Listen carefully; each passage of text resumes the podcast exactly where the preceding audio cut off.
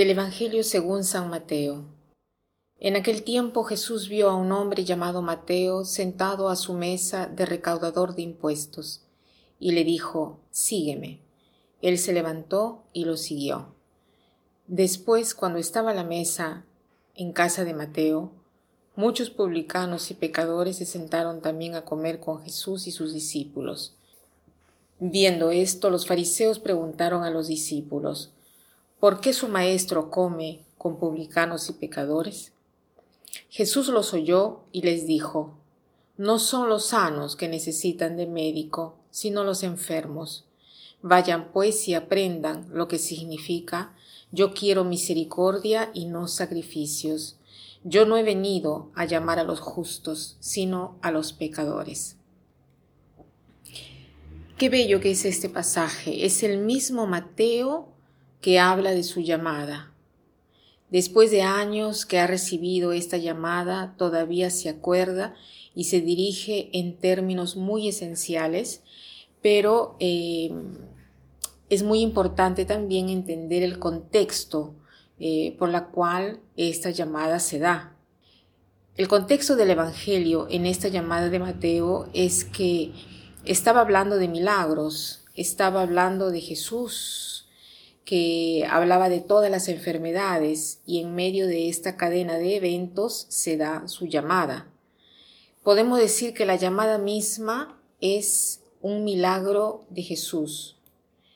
Sana todas las enfermedades, no solo las físicas, sino también las enfermedades psicológicas, las enfermedades espirituales.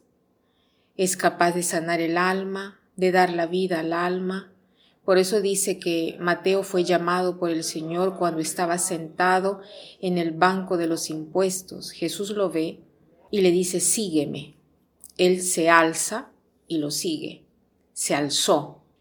El verbo que utiliza aquí Mateo es el mismo para decir la resurrección. O sea, Mateo se alza y sigue al Señor.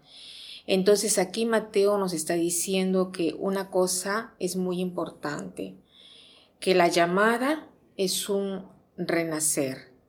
La llamada de Dios nos hace renacer. Es como si nosotros tuviéramos una vida nueva y esta vida nos hace vivir una vida diversa.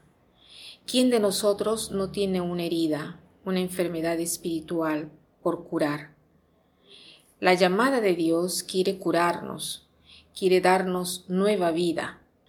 Eh, todos tenemos necesidad de un médico porque todos estamos enfermos, enfermos porque a veces hemos recibido palabras que nos han ofendido, expresiones que nos han puesto tristes, que nos han hecho precipitar al vacío.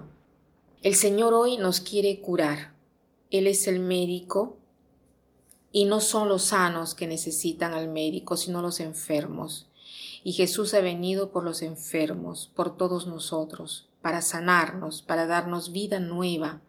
La vida, eh, la cosa importante es sentir sobre nosotros la mirada de Jesús, la mirada tierna, llena de amor, aquella mirada que nos provoca a responder, una mirada que nos recrea, aquella mirada que nos da nueva fe, que nos hace ver un futuro mejor.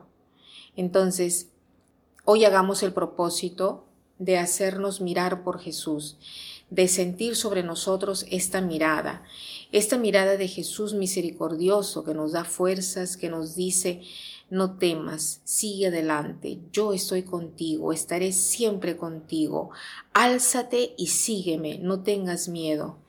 Este es el Señor que nos está diciendo, deja todo lo que te impide, que te pueda robar el verdadero gozo, todo aquello que puede ser de, obstáculo para seguirme y ven, sígueme y álzate, no seas flojo.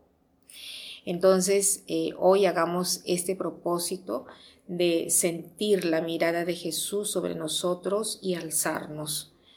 Como conclusión, cito esta frase que dice así, es de San Francisco de Sales. El mal ya está medio sano cuando se ha descubierto la causa. El mal ya está medio sano cuando se ha descubierto la causa. Que pasen un buen día.